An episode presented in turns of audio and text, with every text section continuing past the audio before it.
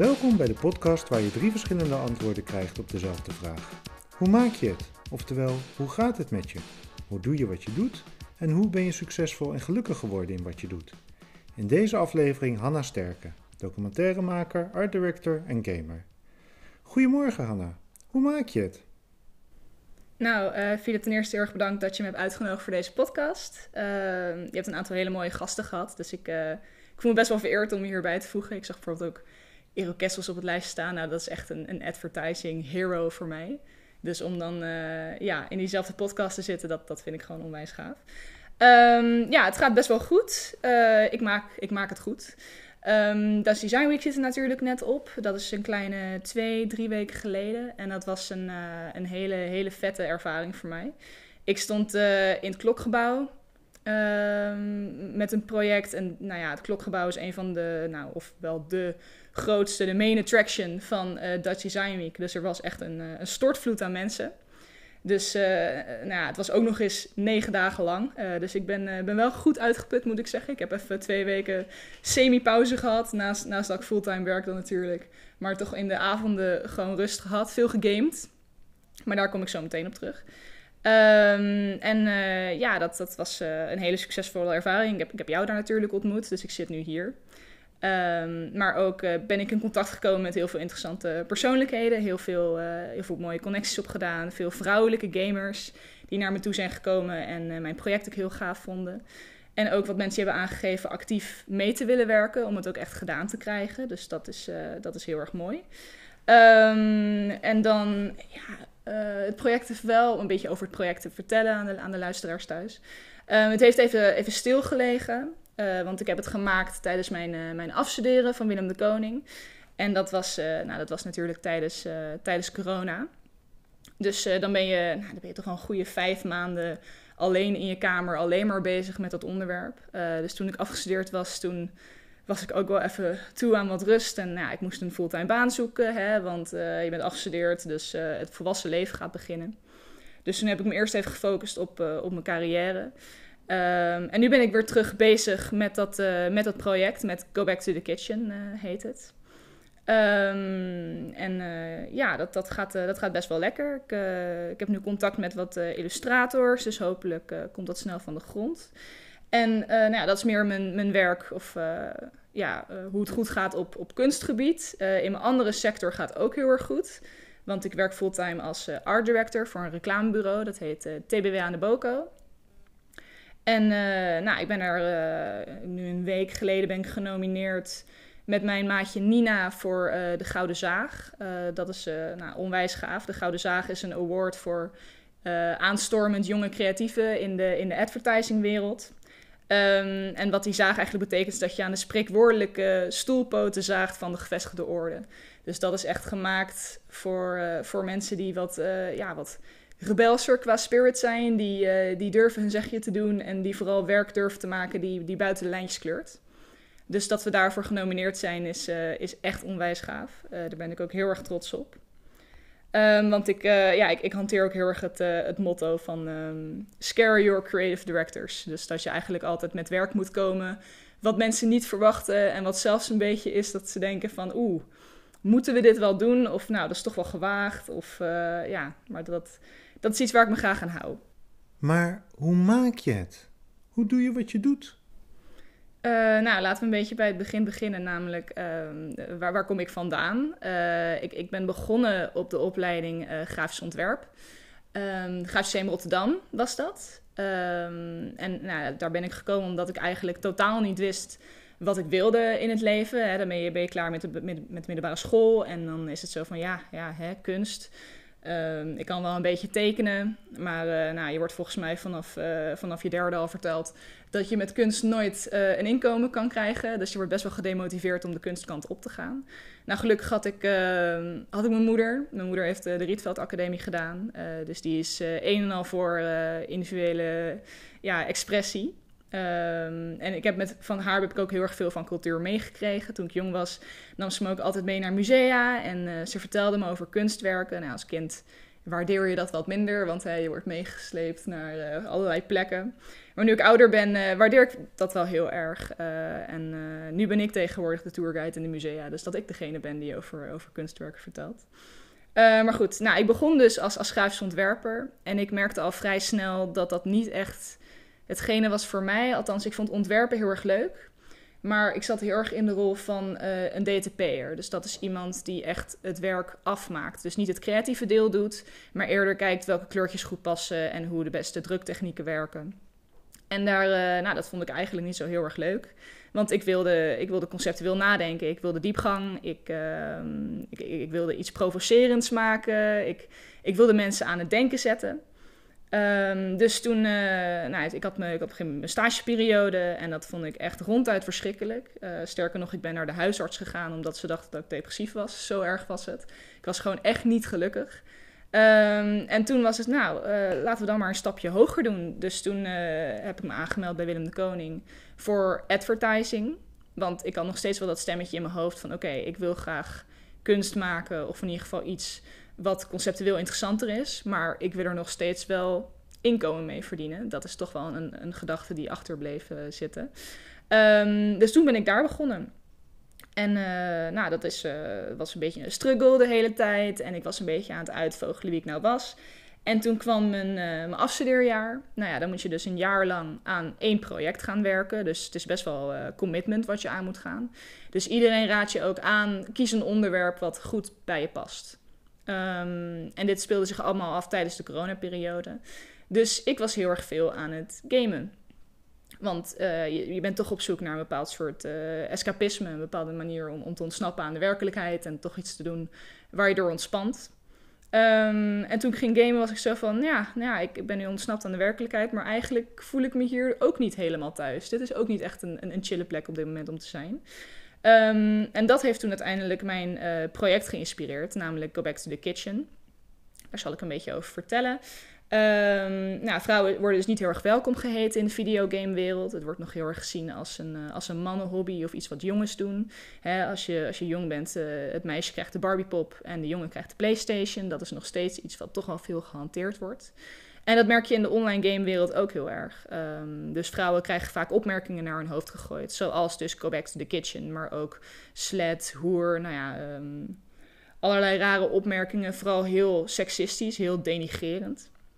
En daar werd ik, uh, daar werd ik best wel boos van. En daar, daar wilde ik ook graag iets aan doen. Uh, dus vandaar dat ik uh, ja, dat toch wel heel erg graag in kaart wilde brengen. Want ik merkte dat veel mensen in, in real life, zoals ze dat zeggen, hier zich niet bewust van zijn. Dus mensen die niet gamen. Uh, dus ik ben eigenlijk al die, al die aanvaringen gaan opnemen. En ik ben in gesprek gegaan met andere vrouwelijke gamers om te kijken of zij datzelfde probleem deelden als dat ik had. dat ik ook online um, lastiggevallen werd um, op allerlei verschillende soorten manieren. En ik merkte dat dat inderdaad heel erg gaande was. Sterker nog, elke vrouw die ik sprak, die kon ermee relateren. Nou, dat... Aan de ene kant denk je, yes, ik heb een project dat relevant is. Aan de andere denk, denk je, kutzooi, uh, wat stom dat dit uh, probleem zo groot uh, speelt. En um, nou, ik wilde daar nog meer diepgang in brengen. En ik heb altijd wel een, een voorliefde gehad voor research. Um, dus ik ben ook mijn scriptie daarover gaan schrijven. En ik ben wat dieper in, in de geschiedenis van videogames gedoken. Um, en uh, in, in de mechanics van de spellen. Weet je, wat, uh, op welke manieren gebeurt, uh, gebeuren dit soort pesterijen en hoe reageren vrouwen daarop. Um, en toen aan het einde van het project, dus ik had de documentaire en ik had het onderzoek. vanuit daar wilde ik toch wel iets meegeven aan vrouwelijke spelers. Dat ze ook echt iets konden gebruiken. Dat ze echt een bepaald soort toolkit of een toolset hadden waar ze wat mee konden. Um, dus vanuit daar uh, ben ik ook uh, wapens gaan ontwerpen. dat klinkt wat, uh, wat gewelddadig misschien. Maar ik geloof er zelf wel heilig in dat als jij een eh, bepaalde soort opmerkingen hoort, dat je dezelfde taal tegen hen moet gebruiken. Want de videogamewereld is ook een plek waar mensen echt een eigen taaltje hebben. Ze hebben eigen soorten woorden, maar ook een eigen manier van gedragen. Um, dus vandaar dat ik daar heel erg graag op, op wilde inspelen. Dus zo is dat project eigenlijk tot stand gekomen. Ehm, nou, hoe heb ik dat gedaan? Eh, dat weet ik niet helemaal. Ik, uh, ik, ik ben maar gewoon gaan beginnen. Ehm, ik heb nog nooit een film gemaakt. Ik heb nog nooit een documentaire gemaakt. Als ik uh, foto's schiet, dan doe ik dat op mijn spiegelreflex op automatische stand. Um, dus dat was gewoon heel erg veel uitproberen. Ik ben het maar gewoon gaan doen. Ik heb een camera gepakt. Ik ben mijn scherm gaan opnemen. Ik ben Zoom-gesprekken gaan, gaan opnemen. Want hè, het was corona, dus je kon ook niet echt naar mensen toe. Um, en ik ben maar gewoon, uh, gewoon gaan editen. En uh, gaandeweg ben je, ga je steeds meer eraan schaven en verbeteren. Dit stukje erin, dit stukje eruit. Um, nou, hoe ik dat project eigenlijk verder heb vormgegeven. Ik wilde toch wel graag nou, mijn opleiding erin verwerken. Want ik studeerde toch af in, uh, in advertising. niet in documentaire maken of een ander soort onderwerp. Dus ik wilde het ook heel erg graag benaderen vanuit mijn advertising achtergrond. En dat ben ik ook gaan doen. Um, ik heb toevallig vorige week uh, een presentatie gegeven bij mijn bedrijf bij TBWA over hoe ik dat heb aangepakt. Uh, en ik heb daar een soort van, uh, nou ik weet niet of dat woord al bestaat, maar ik noem het advertising. dus dat is eigenlijk de crossover van advertising en, en art. Um, dus hoe ik het heel erg aanpak is ik ben gaan kijken vanuit een inzicht. Uh, dat is ook vaak hoe het in advertising werkt. Is dat je een bepaald soort haakje zoekt, is iets interessants, um, iets, iets waar mensen mee kunnen relateren, iets uh, cultureel relevants. Um, en dat was echt dat go back to the kitchen. Want dat is het woord wat, of de zin die ik steeds hoorde terugkomen. Als ik aan vrouwen vroeg, wat hoor je als jij online speelt? Ja, ja, go back to the kitchen, make me a sandwich. Dat waren echt de dingen die continu terugkwamen. Um, en vanuit dat inzicht ben ik dus verder gaan werken. Dus ik wilde ook heel erg graag iets doen wat met de keuken te maken had. Uh, hoe kan ik het, het, het, het, element van de keuken of voorwerpen uit de keuken gebruiken om eigenlijk weer terug te gooien naar, naar die pesters, naar die harassers. Um, en dat is hoe die, uh, hoe die wapenset is vormgegeven. Uh, dus ik ben steeds meer uh, gaan schetsen. Um, ik heb voorwerpen uit de keuken gepakt. Hè, wat, wat kan ik hiermee? Kan ik hier iets aan vastmaken waardoor het uh, gevaarlijk wordt? Dus zo, nou ja, zo is bijvoorbeeld ook een, eh, een snijplankschild ontstaan. Maar ook een, een broodmes waar dan in het, in het handvat... kan je dan bijvoorbeeld ook de kogels verzamelen... die weer complementair zijn aan, aan de bullets die ik had gemaakt. De sandwich bullets. Ehm, ja, zodoende. En als laatste, Hanna, hoe maak je het? Hoe ben je succesvol en gelukkig geworden in wat je doet? Um, nou, ik heb een beetje geluisterd naar uh, wat de mensen hiervoor ook hebben geantwoord. Um, en je merkt toch wel dat iedereen een beetje verschillende soorten van, van succes heeft of hoe ze dat definiëren. Dus ik wil dit ook voor mezelf gaan opschrijven. Dus ik heb ook voor dit interview um, heb ik ook uh, een beetje de grote lijnen opgeschreven wat ik graag wilde doen. En eigenlijk bij succesvol heb ik het volledig leeggelaten. Wat ergens wel heel uh, ja, tekenend is voor, voor zo'n categorie, maar ook voor, voor wie ik ben. Um, want nou ja, ik, ik, uh, nou, ik ben nu net 25, uh, dus nou, sowieso succesvol zou ik mezelf niet kunnen noemen. Um, ik heb wel eens een artikel geschreven over hoe het is uh, in de creatieve sector. Um, als je vrij snel achter elkaar allerlei verschillende, ja, toch wel succesjes meemaakt. Dat artikel heet uh, The Creative High. Dat heb ik ooit geschreven voor uh, Junior Mag. Dat is een magazine specifiek voor uh, junior creatieven, omdat die niet genoeg een stem krijgen in de creatieve wereld. En wat ik daar eigenlijk in schreef is dat, um, ja, toch als, als, als jong persoon en met name in de creatieve industrie, um, word je heel erg gevoed met complimentjes. Vooral als je, als je in het begin heel erg lekker bezig bent, dan is het zo van, oh ja, zo, dat, dat gaat lekker hè. En uh, ook tijdens mijn afstudeerproject was het eerste project dat echt goed ging. En dan uh, krijg je opeens allerlei uh, LinkedIn-verzoekjes en, en, en een baan aanboden. En ehm, allerlei, ja, je krijgt opeens allerlei aandacht van allerlei verschillende kanten. En nou, vooral als je, dat hield ik dan ook nog wel eens vast. Dus dan uh, won ik wel meerdere wedstrijden achter elkaar. Uh, ik doe mee met bijvoorbeeld jonge honden. Dat is iets uh, voor, voor, ook voor jonge creatieven om, om zich te laten zien in die wereld. Um, maar ik merkte toch wel dat daardoor een soort gat ontstond. Dat, dat, dat elke keer als ik dan iets won en dan de dag erna was het zo van: oh ja, ja dat, dat is gebeurd. En moet ik nu dan weer door naar het volgende? Of um, uh, ja, ik heb dan ik heb brons gehaald. Moet ik, uh, dan moet ik eigenlijk zilver halen. Ja, en dan goud. Oh, nou, ik heb nu goud gehaald. Ja, maar het was een, een lage categorie. Dus ik moet nu weer verder. En dat, dat merk je wel heel erg, ehm, vooral in advertising. Want uh, nou, ik heb nog nooit zoveel awardshows meegemaakt als in deze sector. Ze hebben overal een award voor, wel grappig. Ik zei tegen mijn vriend van, hey, ik ben genomineerd voor iets. Zei van, oh ja, voor de, de gouden achteruitkijkspiegel of niet? En dat, ja, dat, dat zegt ook wel weer iets over, uh, over hoe de advertisingwereld in elkaar zit. Het, alles draait om, uh, om prijzen winnen. Um, maar goed, ja, ik, ik, ik, voelde daardoor heel erg een, een gat. En ik had zoiets van, ja, dat maakt mij dat wel happy. Dat is dat streven naar succes en, uh, en naar prijzen. Dus vandaar dat ik ook zoiets als, als, als Dutch Design Week ook ernaast oppakte. Want kijk, het is hartstikke belangrijk om aan je carrière te werken. En, en prijzen halen zijn, uh, het, is niet erg. Maar er zijn veel meer dingen in het leven uh, waar, je, waar je wat uit kan halen. En vooral dingen die ook, uh, die ook goed doen. Dus ik merk ook dat de projecten die ik het allerleukste vind, dat zijn degene waarbij ik ook anderen kan helpen. Of nou ja, purpose-driven, zoals ze dat dan noemen in de, in de advertising. Dus toch wel als je voor een, uh, een goed doel werkt, uh, of in dit geval voor vrouwelijke gamers, dat ik, dat ik hun een handje kan helpen.